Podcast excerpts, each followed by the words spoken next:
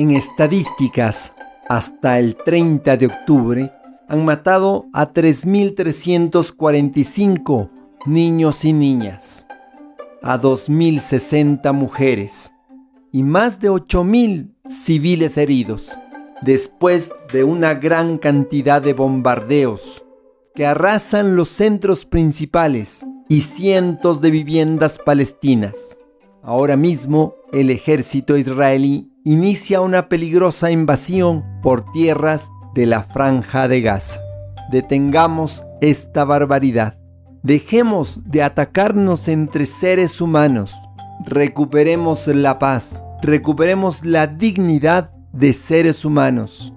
No nos destruyamos mutuamente. Recuperemos el valor tan importante de la paz.